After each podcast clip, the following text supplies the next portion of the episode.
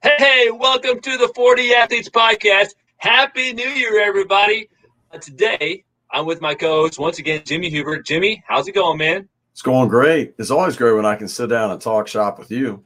Hey, man, this time we're talking money shop because we got the money vehicle, man. Show uh, me the money. Show me the money. Washington State alum. You know what? Hey, he was the number one fullback in the football field in the NFL in, in the football field. If you notice, my terminology is really crisp today. Okay. But he was the number one NFL fullback. But do you know how many times he was cut before he got to number one status, like that number one ranking? And what do you, what do you become number one fullback? Explain that to me. He was number one, number ranked, one fullback. Number, number one ranked, ranked fullback. Is that like NFL. blocking a heck of a blocker and can get the well, tough yards? Or I mean, I, am pretty sure he had some good hands too. Like I think he caught it, got some, you know, ran the ball a little bit, did some blocking. But anyways, he was ranked number one fullback in the NFL at one point. But he was also cut. Guess how many times he was cut before he got to that point? Well, you, you this is a tricky question. It's probably going to be a high number. I would say. Is it ten times? Close. Close. Really close. Yes, almost. Uh, nine. 11. 12. 12. 12 wow. times. He hmm. was cut 12 times, but now a dozen, a dirty a dozen. dozen. Yeah. And the thing was, though, he kept going and a little bit of resilience. We're getting some resilience there too uh, with our with our guest. And now he's currently uh, the fullback of finance. So he switched from the football field to the finances. CFP. We got Jed Collins on the show today. Jed, welcome to the show, my man. Got to unmute myself. I'm I'm learning, you know, on the spot. Uh, so no, first off, appreciate just the opportunity. Love, obviously, Jason, Jim. We've got to to know each other's message and mission. So appreciate the opportunity to share a little bit of mine and collaborate with yours. And Jim, to answer your question, yes, uh, the the ranking in in the fullback position is primarily lead blocking, who's winning your one on one collisions. Um, but I do love to to share that Tom Brady and I held a different title for about four seasons uh, for third down and fourth down and one conversions. So we were both perfect until, of course, I I got stopped and Tom doesn't ever get stopped. So. Uh, I thought you were going to tell me it was more of uh, you two were the top GQ models in the country. I mean, geez Louise, I could see you as a GQ model too. And by the way, when Jason told me you originally said you got to meet this guy named Jedidiah Collins, I go, is he from Star Wars or something? this guy like been in what is he? Is he on the dark side? Is he on the light side? Is he with who is he with? Jedidiah. So uh, so no, I I have grown into my name. It is definitely not one you you grow up. I've gotten a lot of Amish, uh, a lot of Amish jokes growing up. But my dad actually, it is biblical. Uh, but my dad actually got it from a book called Walk Across America. Um, mm. the the the man in the book named his son Jedidiah, and it was the time my my mom was pregnant with me. I was also the fourth of five children, so you kind of run out of names after a little while. I love it though. Jedidiah's unique, man. I love it. Hey, by the way, I think you also got uh, best hair in the West. Also, I mean, like that. Oh, I, even, like, he, I, am jealous some, right now. Dude, I need some help of my own, man. Like, how do you dude. get hair like that? I mean, that just my goodness. But I'm, I'm routine oriented, and you know, what's funny is like I would rather grow the ponytail out and just let it high, but people are like, no, you, you got to look professional. So I landed on this, and everybody's like, so I was like, all right, I know how to do it, and yeah. Megan's still doing it, so rep it. No, no man bun, no man bun, Jedidiah. They said that people with ponytails. Uh, uh, well, hey man, uh, first of all, I want to know how do you go from like so you get cut twelve times in the NFL and you end up making you know the number one ranked fullback you know what's your mindset as you're getting cut you know one two and it's almost like i feel like running a marathon it's not maybe the first or second time but maybe like it's the seventh or the eighth time that it's like you really got to grit because you can't necessarily see how many times like that 12th time. Obviously you didn't know how many times you're to get cut but like can you walk us through that resiliency process of having a mindset of like i'm just going to keep going no matter what absolutely. So it is hard because you know everybody says well you know there's a light at the end of the tunnel and you don't see a light when you're going through it. Um, and so the first couple times was it, they all were humbling. I would like to say i didn't see them coming and i was blindsided. Um, and so they they just are shots to the heart. Getting cut is somebody telling you your dream is over and to go home. So I, I looked at it and i started to realize what was the lesson here? What was football? What was sports going to give me beyond just the game, beyond the opportunity in the National Football League?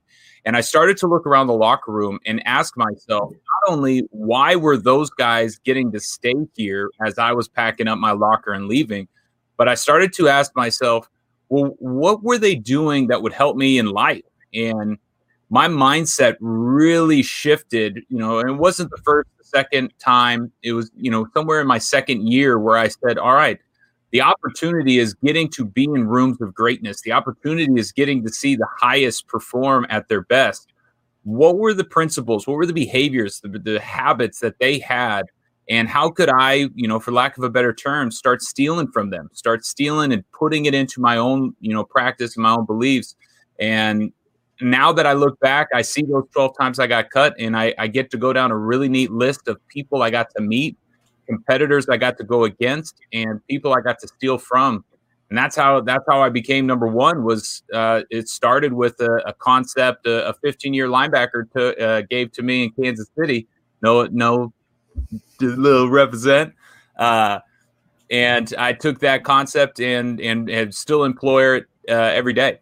What, what is that you? concept? Yeah, can you tell us? Like, can you break that? Like, we want to know, like, what were some of the things? And I like to use the word borrow because you didn't really steal it, right? You borrowed it and, take, and, and adopted I ain't it, it back. It.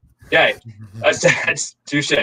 Um, so, what are the things like specifically? You know, you said that you, you stole some things. Can you give us like maybe three or four things that you took away that that you still apply today in in what you're doing now?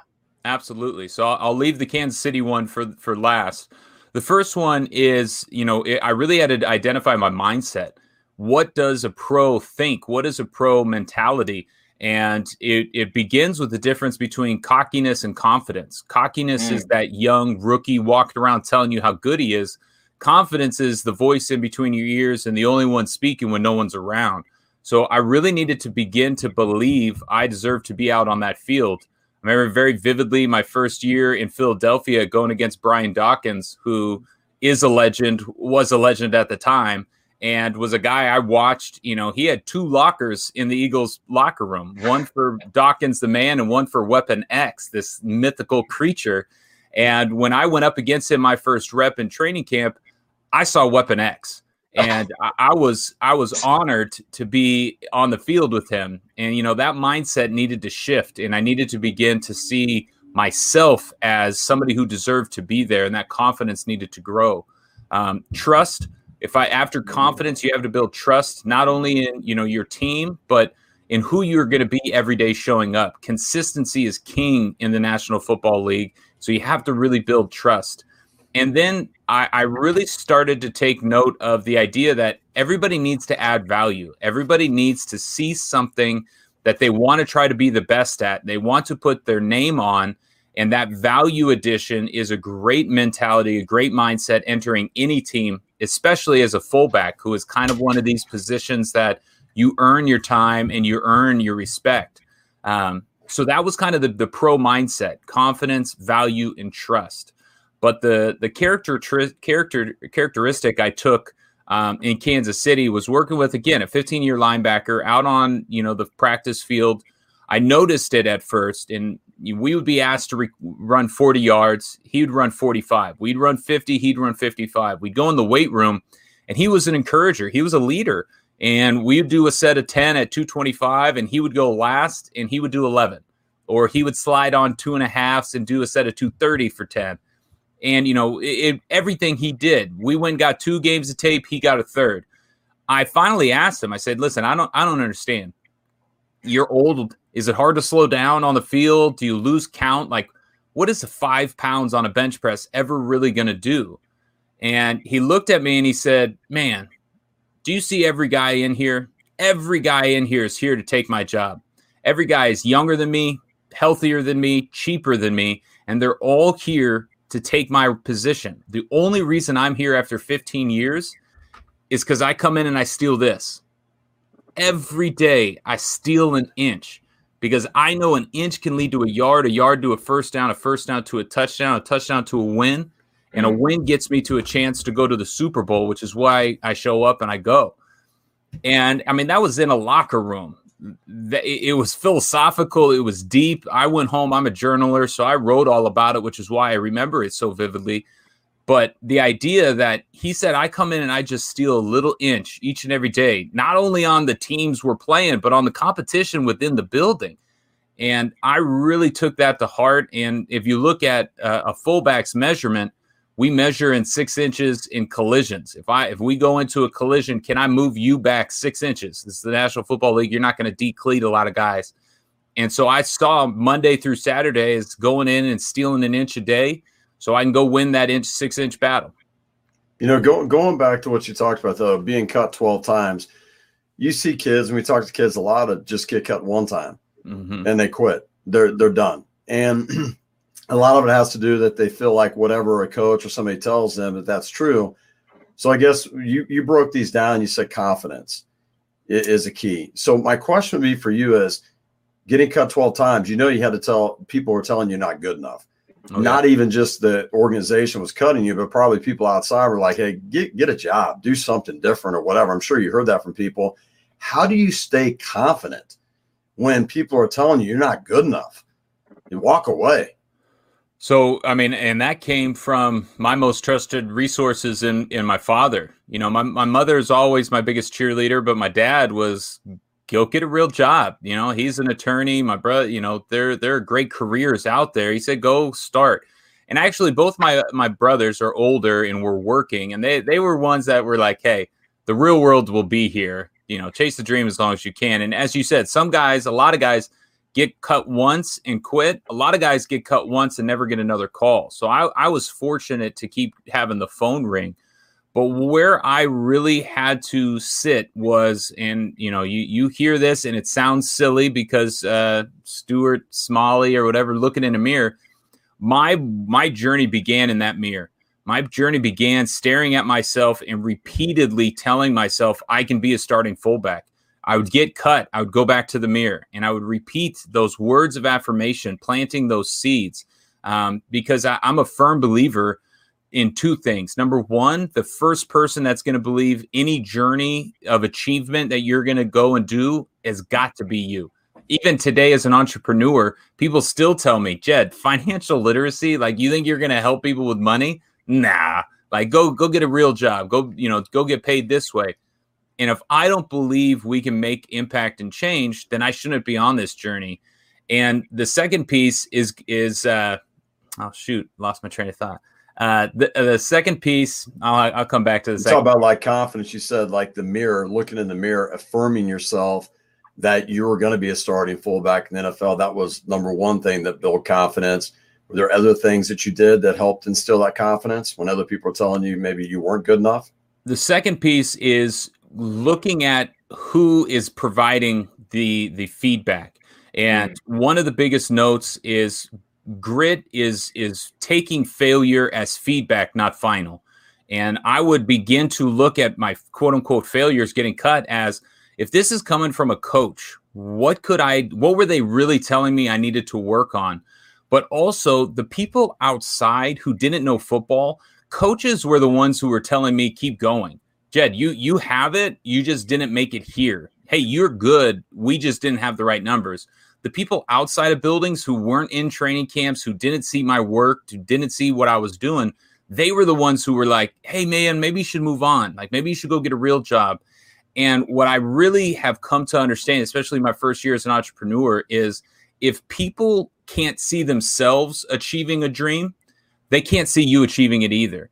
Mm-hmm. And life being a mirror is something that they are really going to portray onto you. And so, if you are ch- uh, trying to chase and achieve something that they don't believe they could do, they're not going to really want you to achieve it either. And that that is something that is really tough pill to swallow. And as you look at those quote unquote failures, if you can interpret all of that as just feedback, it will really help build that grit. And then those words of affirmation, those seeds you've planted begin to manifest into reality. That's really good. I want to go back to when you said trust and value. And I think in sports, so many times you got to get, as an athlete, get coaches, people to trust you, right? See the value you're bringing to the table to get that opportunity. Mm-hmm. And you mentioned it's about being consistent. So, what did you do, or what what suggestions could you give people of how to be consistent to stay after what you want and taking the actions on a daily basis to get you there? So, two avenues there. Number one would be uh, looking at trust and really identifying every relationship you have family, professional, friends. Seeing, and Stephen Covey calls it in The Speed of Trust, a trust tax or a trust dividend. So, looking at your relationships, and for me, it was how does my running back coach see me? How does the running back see me? How do the scouts, the, the organization, do I have that trust tax or that trust dividend? Is it adding to our relationship or taking away? And how you begin to build it through that consistency. I, you will be amazed at I don't want to call it middle level talent, but middle level talent in the NFL who squeaks out a 7 to 10 year career based on one turn, consistent. Coaches, teams know exactly who that player is going to be each and every day.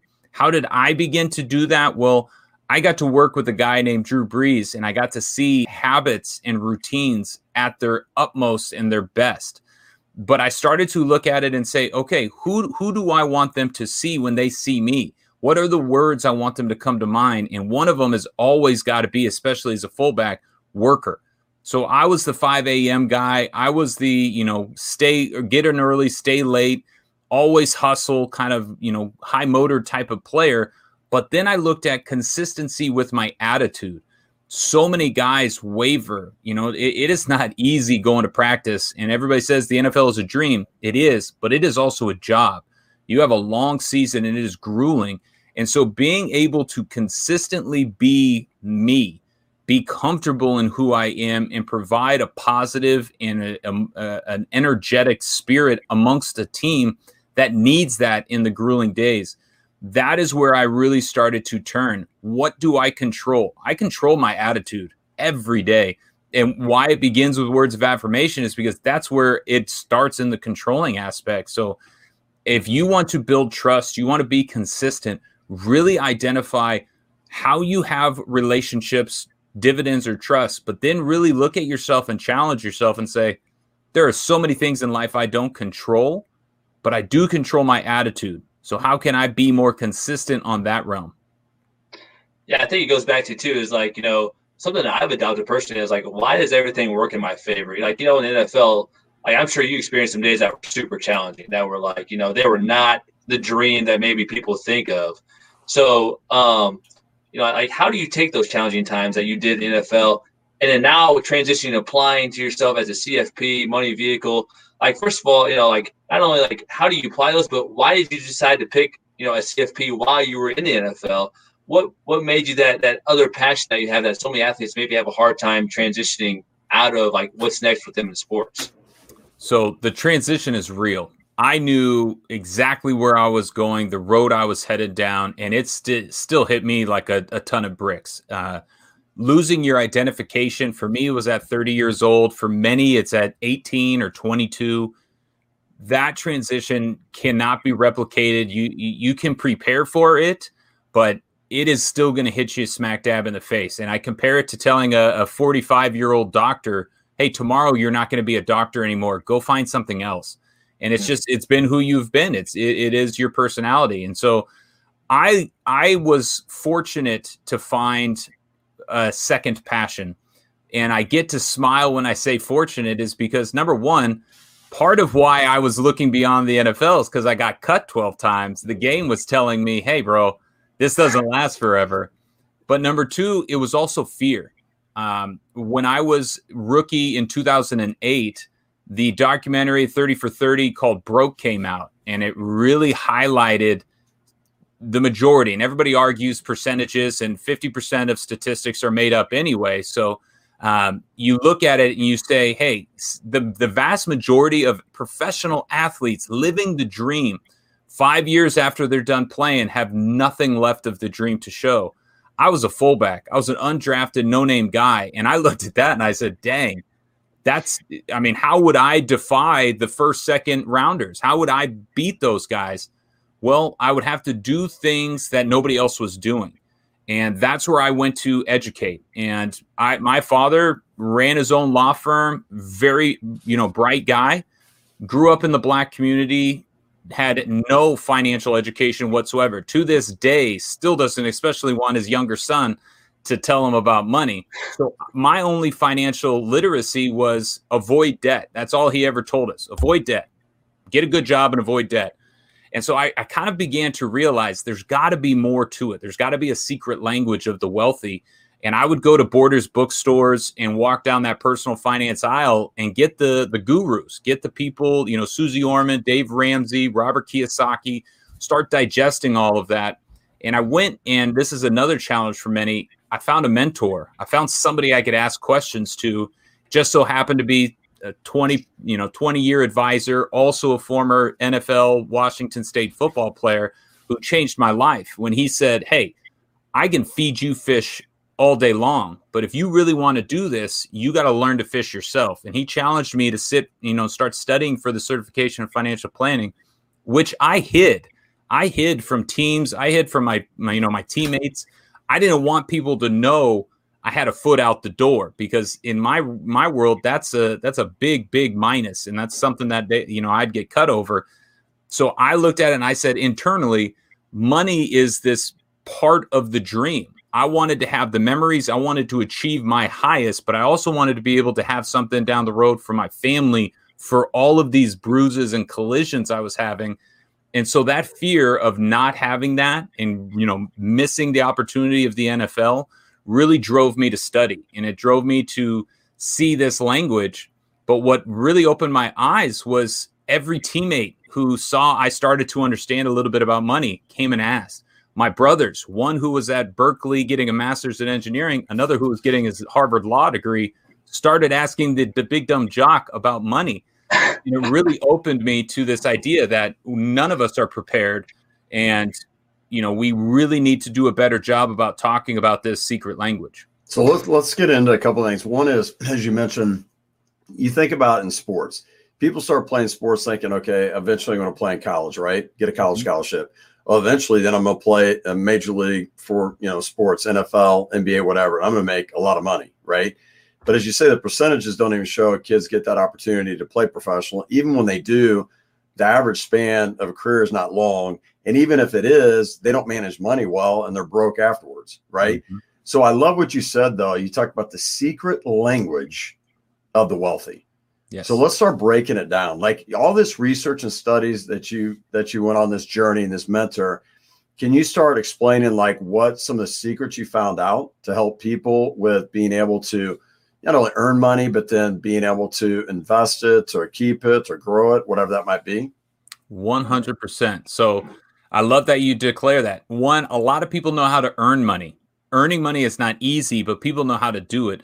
Creating money, managing money, protecting money are things that we're never taught in school. School teaches you how to earn.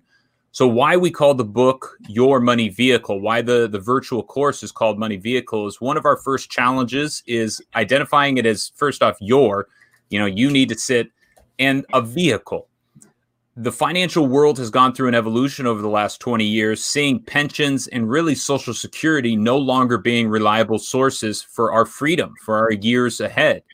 And so we have all been forced to sit down in the driver's seat of this money vehicle. And the wealthy always see money as a tool. They use it. They they treat it as a verb. Middle class, lower class see money as the destination. I want a million dollars wealthy people never see a million dollars as anything other than a tool to go do what they want to do. And so one of the first semantics, you know, slash changes we have to see is our perspective of how long we use money. Most are introduced. I spending my first NFL contract was one of these. I was a spendor. I, I got money and I spent money that day. That is how the vast majority of people handle their money. There are certain people who start to get educated and see and start to plan and become savers. They start to look at money and say, well, I'm going to need some in the next six months, maybe a year, maybe even two years out. But what I really began to understand saver, spendor, investor. Investors look at money not in a day to day, not even in a year to year, but they start to see money over decades. They start to ask themselves, if it's a hundred now, what's it going to be in 10 years? Better yet, what's it going to be when I'm 65 or 85? And they start to make money go to work for them. And so that was one of the biggest changes and evolutions. And it's it's common knowledge to anybody over 30 that says, oh, compound interest investing is the way to generate and create wealth. But why isn't that common knowledge for every high school graduate in America? Why don't we all get told, hey, this one dollar that you went and earned, you went and worked for, if you have the right mindset, you can turn it into your employee and it could go to work for you. And so, this mission that we're on with Money Vehicle is to use money. And we use that acronym use understand, strategize, efficient. We want you to understand money. We want you to begin a strategy for your money, and we want you to be efficient with your money. And if we can empower you to use money, we really believe there's a social impact we can have on the country and the world. Can you give us like, and I, it's funny that you mentioned it because I was asking like, hey, what is your? Because I know you have that use acronym. Um, what are maybe like three strategies that we can begin using money in the money vehicle way to get down that path? Like, just give us a taste or a feel what that might look like. Absolutely. So the first, and again, we're trying to approach. So I never say retirement. I love the word freedom. Semantics. It's a mindset shift, uh, very similar to money vehicle being seen as a verb, not a noun. One of the big ones is I don't like the word budget. Budget feels like this thing after the fact. How did we do? And it controls me change the mindset. Cash management is a term that says I immediately put myself in control. So, one of the biggest shifts is not having a budget after the fact, but having a strategy as your paychecks roll in. In the course, we have a money bucket system. It's the five choices every person has to make with their, their paycheck, whether it's mine, you know, yours, Jeff Bezos has the same five questions to ask. It begins with society. We all have to pay into our tax system. Then we go to past choices. Past choices are anything due before the first of the month. So as we just hit January 1st, we've already spent money throughout January before the month begins. Those are all past choices. Then we look at the present day to day decisions we make. Then we, of course, get to future choices. And I, I love the term if you ever want to have FU money, you got to begin with your future. And this is paying yourself first. We do begin with the Corona cushion, formerly known as the emergency fund. But then we really begin into how to create money and put money to work for you in investing. And the fifth and final decision, and one you guys will be able to support and, and understand most, is that compassion choice. That idea of looking at dollars and realizing because science is actually telling us where you're going to find the most fulfillment and happiness with money is in that compassion when you are actually spending it and using it on other people. So that would be one is identifying that cash management system. The second one would be understanding, and again, if we're just doing a top three, because in the course we get into cybersecurity yeah. and taxes and stuff. Um, the second one would be the identification of the tool of an index fund. Jack Bogle, Vanguard cr- uh, founder, created these identities of how can we help the individual investor? How can we help Jim and Jason if they're just starting to invest? And he said, well, they're not going to be good stock pickers. Full disclosure, very, very, very few people are good stock pickers. But what if they could just invest in a group of stocks? What if they could invest in the entire United States economy? Better yet, what if they could invest in the world economy? And so these index funds take the idea of choosing one stock and allow you to own the S&P 500 or thousands of companies across the world who are publicly traded. So the second idea is looking at diversification, looking at tools and technology today in index funds. And then this third one is kind of our north star for money vehicle is where we really see you to use money as a young professional and this is ages 15 to 30. I believe every young professional, young earner should open a Roth account. And there's five, you know, reasons, advantages we talk about, but chapter 10, the last action is opening this Roth account because if we can get young earners to open these accounts, they will have showed us that they understand why, that they are strategizing their money, and that they are being efficient because they'll never pay taxes on those dollars again. Jedidiah, uh, going back to what you said, and I, I think, like you said, high school kids should have this. even like middle school kids, because even yeah. I remember Jim Rohn talking about, he said, you know, you, you, the kid gets a dollar and they say, I want to spend the whole dollar. Like, yep. You can't allow them to spend the whole dollar. They can't spend the dollar, right? You got to teach them how to basically pay tax, what it is to save, to invest, what that is. But I do want to get into, you mentioned three things. You talked about creating, protecting, and managing. Mm-hmm. So now let's get into creating. How, how do you talk about, you said there's one thing people know how to earn money Mm-hmm. How do you talk about creating money?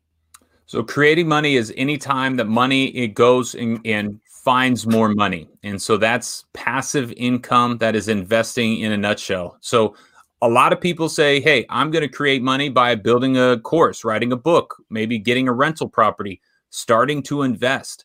And so the idea of creating is I go earn money with my time. When I am sleeping and money is still being accrued, that is the idea of creating money. And that is how most wealthy people continue to increase their wealth. I, I love to point this out to my neighbors who are great salespeople, big W 2 salaried employees, NFL players who are big W 2 employees. There are big restrictions around what you can do with W 2 income. Other forms of income, being the owner, being passive being earned income or excuse me created income there are a lot of advantages you can have to reduce your tax liability there. So i love the idea of forming avenues and streams of creating money because down the road as you build out your money vehicle plan you will be able to mitigate and actually reduce that liability of taxes. And that's the idea of getting money working for you right? Absolutely when they talk about that. So now now you created it in that way with multiple streams different things you do how do you protect it? Ah, so chapter seven in the book is around risk management. We introduce to obviously insurance as being a, a major one. As a wealth manager, which is the, the world I come from, no longer an advisor, but when I was a wealth manager, we would sit down with clients. And the first question today is not, hey, look at the returns we've had over the last 10 years. The first question is, hey, here are the biggest risks. Here are the biggest hazards to your wealth.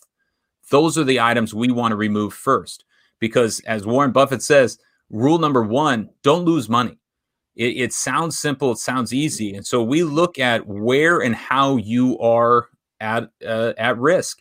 With NFL players, the first thing I get to tell them is I'm not going to tell you what to invest in, but I am going to go tell all of you to get an umbrella policy which is a catastrophic li- uh, uh, insurance policy, because every one of them is a Google away from being a target.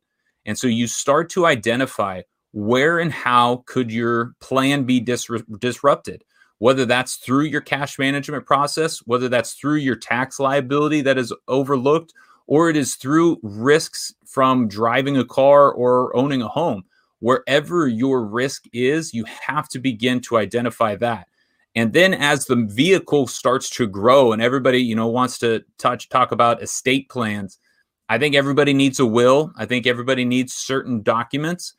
But then one big risk people will have to, especially as the political climate changes and the world going forward changes, we will all have to identify what is that risk at the end of our lives going to be and how do we handle that and prepare for it and make sure what we have gone out and earned and created is going to go to where we want it to go.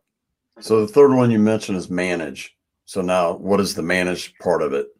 So the managed part of it is the freedom perspective is now that I have it, now that it is working for me. Number 1, the biggest maybe the most challenging piece to a, a financial journey is discipline, obviously, but it is staying on the freeway it takes a lot of twists and turns to get onto a freeway and then managing it says well i'm supposed to stay in this lane and go 65 to 70 just keep doing it. And being able to look at it now and that's where the efficiencies start to look. As i look at what we're doing where can i start to manage better? Where can i start to handle? Where can i improve? Where can i pivot? Where can i change? And those are the efficiencies that really start to bubble up as you have the foundation, as you have the plan in place, and you have the first level of risks removed? Man, uh, I feel like I need to go through your course again because not only is your course phenomenally, it's, it's so funny too. Like you know, it's you you you allowed us to go in and look at it, and there's so many knowledge and nuggets in there about money that I was totally unaware of. But you also have a creative way of adding humor to it, and, and, and like I think humor is a great way to get people to learn better because you're more open to things if there's a little bit of quirkiness, if there's a little bit of something else. So, you know, kudos to you on your money vehicle course as well because um, as I went through it, not only did I learn a lot, but I also laughed a lot as well. So I love the personality aspect of it that you bring into it. Hey, um, hey, so game respects game, man. You guys know who we're dealing with, who we're talking to. If I don't entertain you, you're not going to come back for episode two. You're not going to come back for the next video. So that we really identify that. And I, our target audience is high schools and colleges. You know students today young people 15 to 25 year olds this new version of you know ed, edutainment this new version of teaching is have to be entertaining have to be short digestible and then actionable. So i really appreciate that. And yes one of our biggest feedbacks from students is man, I learned more than school, but it didn't feel like school. Mm-hmm. I say, all right, that, that's that's quotable. I like that. Hey, yeah. one, one thing I do want to ask you about is as we flow through this is if you could give you know individuals like maybe three disciplines of everything you went over. There's a lot of information to do, but if you said, hey, you have these three disciplines in regards to money, and it could help you get they talk about that money vehicle going in the right direction. What would be the three disciplines you would tell people to have? So I would say, you know, age old advice number one, pay yourself first. If you aren't worried about future you, nobody is. And I tell that to a 22 year old rookie in the NFL. I'll tell that to an 18 year old graduating high school and a 58 year old looking at the end of their career. If if you aren't really prioritizing your future future self, then then you're going to be left out in the cold. Um, so I love the the adage: "I made a dollar, I saved a dime." That is ten percent of every paycheck I get goes into future future me. Can you go up to fifteen? Have I talked to some young people who are saving fifty? Absolutely, but there is always a balance. I never want it to be I don't get to do anything because I'm putting seventy five percent of my income to future you. It's like no, that's not. Money is supposed to bring us peace of mind and enjoyment money is not the destination. So I look at that one and I always say, you know, pay yourself first. That is financial literacy headline for a long time, but now more than ever, it is essential. The second one would be diversify. And that's diversify your investments. Sure. Again, index funds builds that in. You should also understand where how much you need in cash, how much you need in bonds, how you can diversify with real estate and things like that but also diversifying your skill set, diversifying your income streams, diversifying your network and friends. I think, you know, one of the greatest advantages of me is I now live in Seattle. I didn't grow up in Seattle. And when I first moved here after I was done playing, that was a big hurdle. That was a, a disadvantage. But as I've been here a few years, I've realized that that forced me to diversify my friend groups, diversified me to make me go meet new people and now it's probably one of the biggest advantages I have. So diversifying your everything, looking at your life and saying, where have I, I, I need to have a focus, I need to have a specialty, but I also need to look at where the world is going and how can I develop these new skill sets? How can I begin to sit in a room by myself and look at a little dot and talk? Uh, how can I begin to to write and communicate or or see people, identify, be a leader, whatever you know, whatever skill and talent you need to work on. Um, and then the third one, I think the discipline piece is around finding enjoyment in the process. Uh, a term we always put out in the NFL was enjoy the hunt. The kill, winning a Super Bowl, being, you know, winning a game, it is very sweet and it is great. But if you didn't enjoy the process getting there, it's never going to satisfy. And it's it's always just going to be a moment that kind of goes by. So if we can find ways to enjoy the suck a little bit, you know, this last year was a challenge. It forced us. My business went kicked off, went to the dirt, and now we're back flying again. But it, it is an enjoying process to see not only myself, but what I'm doing, where I'm going, and how I can improve and get better. That is what I really want to steal those inches and see on a daily basis, enjoying hey, that hunt. The biggest thing I want to tell you is living in Seattle, don't walk around with the Washington State football helmet on. Okay? Oh, yeah. Don't do that Bring in it. Seattle. Oh, that, we got that's, that's Husky land, okay? So watch out when you do that. Just want to make sure you're aware of that. Okay, now the, the next thing I want to ask you is it's NFL playoff time. Time of year. I want your prediction. Who's going to be in the Super Bowl? Uh that's you know, I got I, I had to put this one out to, uh-huh. to represent. Oh, okay. Uh, yeah, yeah. I would love to see Drew get another one. I think he deserves it. I think he's earned it. I think he's had some fluke deals kind of go away. Um, do I think they're the best team? No. Do I think they can get hot and win? Sure. Um, I I'm gonna go with the Bills right now, man. Bills. They, oh my, they, yeah. oh my gosh. Yeah, they're it. They don't have the experience, so that is going to be key. Kansas City, obviously, the easy front runner, um, but they, you know, they're battling some things. I if I was gonna bet, sad. If I was betting, I would say the Bills and the Packers. Bills and the Packers. Wow, okay. Rodgers. Discount double J. By the way, I you know I think Patrick Mahomes deserves to win another one too. Okay. Yes, he deserves to win another I one. I think he'll be all right. Uh, he does deserve to. I will agree with you, but I believe they just signed him till 2047. So he's, doing all right. Hey, yeah. hey, going back to Drew Brees though, you mentioned you, you know playing with him, a guy that was with San Diego. They got drafted out of Purdue, was undersized. They didn't think he was going to be a Hall of Fame quarterback He's in San Diego. They they draft Philip Rivers. They move him out, right? What did you learn from a Drew Brees that made him such like he's a Hall of Fame type quarterback that people didn't see him being that type of player? So interesting you bring that situation up. That is how I again, and this is me, uh, Chell. I'm a little geeky.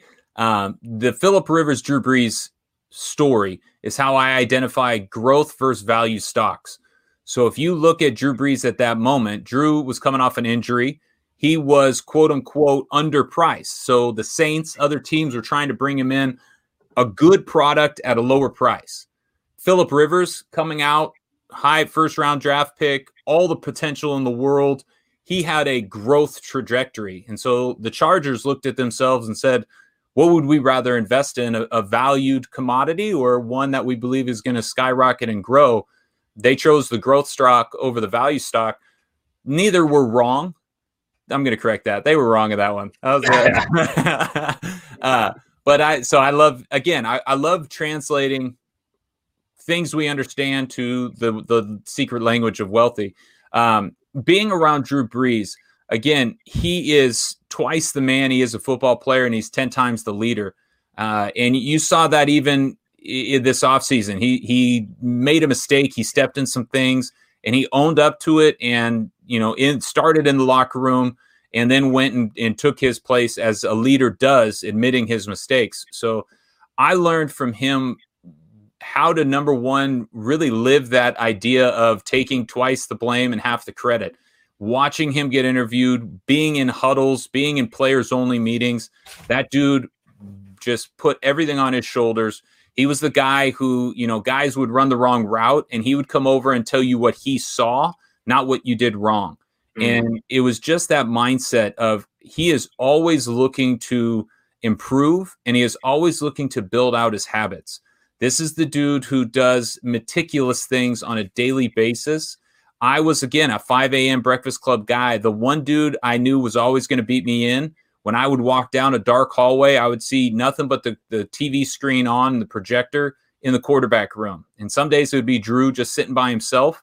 Some days it would be the quarterbacks, but that is when, and he would always say, I love getting in before the sun comes up, makes me feel productive.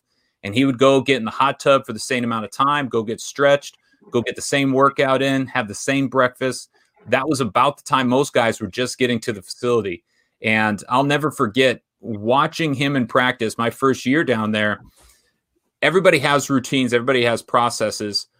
Drew is the first quarterback and only quarterback in 20 years I ever saw do this. You will see young quarterbacks doing this now, whether it was a one on one drill, seven on seven, a team drill, whatever it was. He would hear the play And after his pass, he would take his hands, his eyes, and his feet, and he would shift to the third, fourth, fifth, and check down every wow. single rep. 7 mm-hmm. on seven. I mean, nobody else is even out there, and he's sitting bop, bop, bop. Mm-hmm. And you start to ask him, and you know, me being me, I asked him one day, I was like, Hey man, I've never seen anybody else do that. He said, Well, in the game, I don't want to think. I don't want to be thinking about where my next progression is. I want that to just react because then I can analyze, then I can s- interpret and see the game.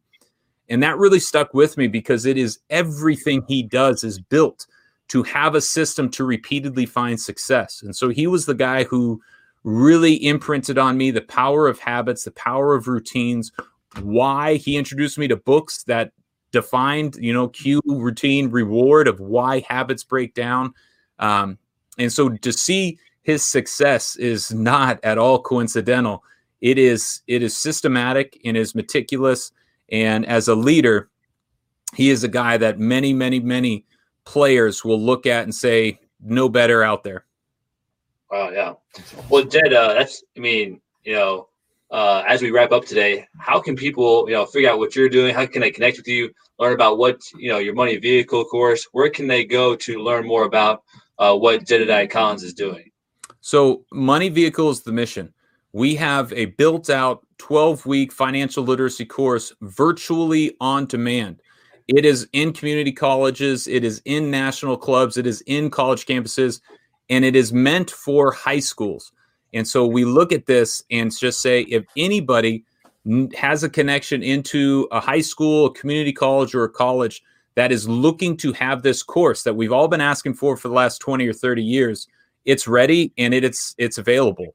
Um, we have a facilitator guide. We have, you know, obviously 40 to 50 videos this is something that I believe in the next five to 10 years, there should and will be something, if not money vehicle, something very similar in high schools and colleges across America.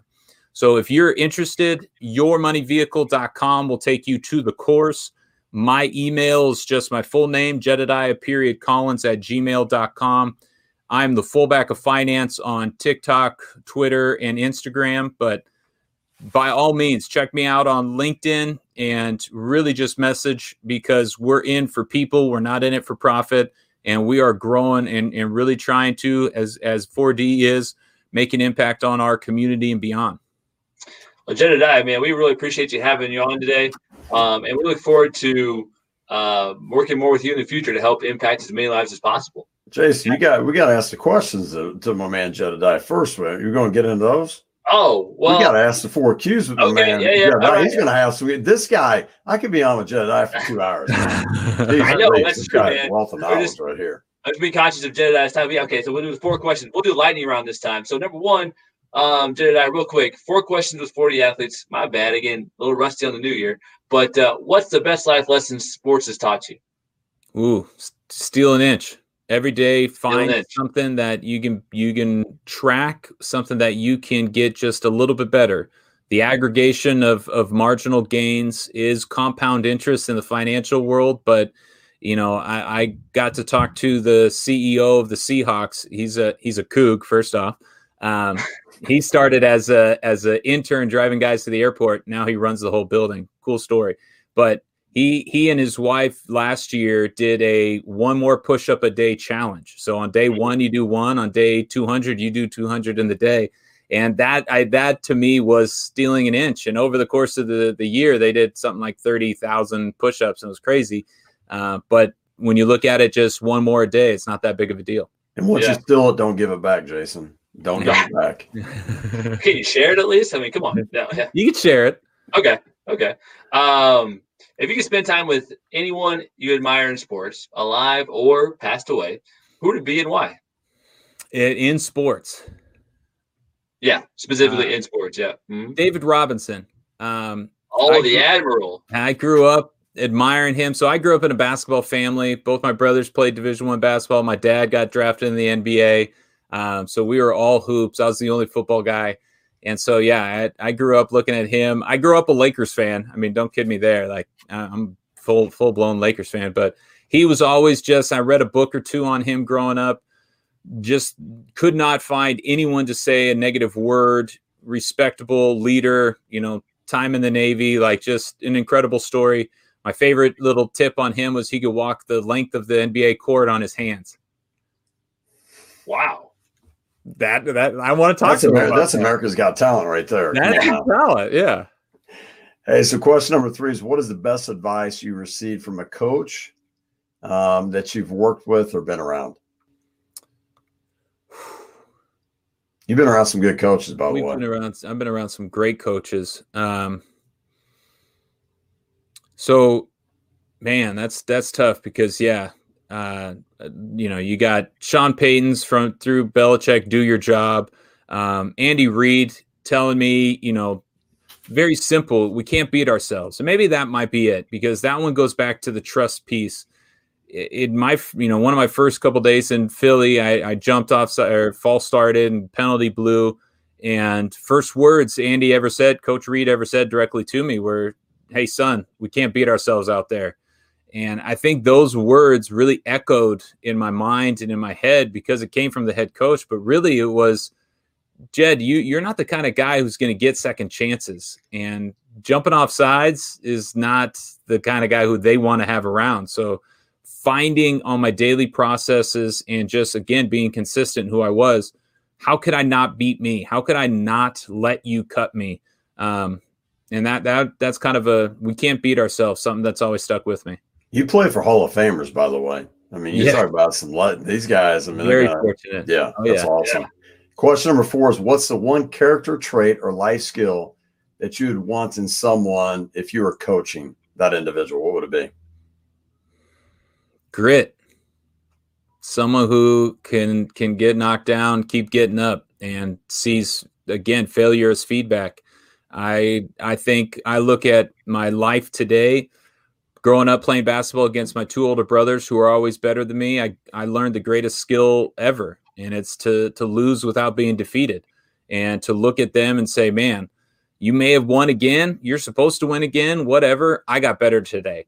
And if you can really have that mindset one you could be an entrepreneur because you absolutely need it uh, but two just that idea of you know failure is not final unless you accept it I Man. love that. Lose without being defeated. yes I've heard lose without being defeated. That is awesome. Man, Jimmy, I don't know about you, but I got way better today. This, So many man, this guy, got nuggets like flying. Just like, Man, I, I, I need to watch this like five times. did Woo, Congrats man, on hey, this, this was, this was the best episode to go live on LinkedIn so far. I gotta say, I mean, like, man, the nuggets in here, like, just Well, I'm just saying, uh, on a serious note, though, Jedidiah, congrats on what you're doing because money causes issues, right? Mm-hmm. Relationship, divorces, right? I mean, you can go on people being depressed, anxiety, all these f- negative emotions rely around money. And we haven't been taught, like in schools, you're not taught how to do the things you're talking about, which is injustice. So you're doing something down a path and trying to really change the way we go about educating individuals and setting not only them up but generations up for success. So kudos on that. It's it's needed. I've seen your course. I watched it, and it is entertaining. Um, and what you do, it's like easy to to process it, to learn it, to apply it. You make it simple. So congrats on that. Hey, I Everybody know, needs it.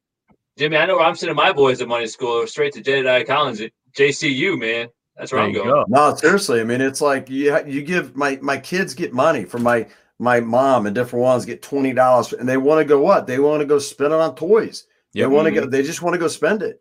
But it's like, no, no, no, no. Listen, you can't spend the whole twenty.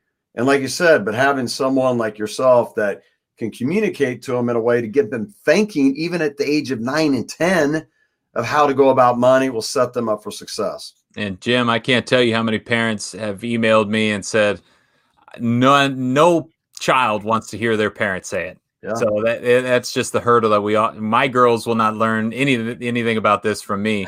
Um, but how many parents email me and say, "Let me tell you the question my child asked me at dinner last night," and that's where I know the change is being made. Is the conversations are being started, and it's it's just a really neat time.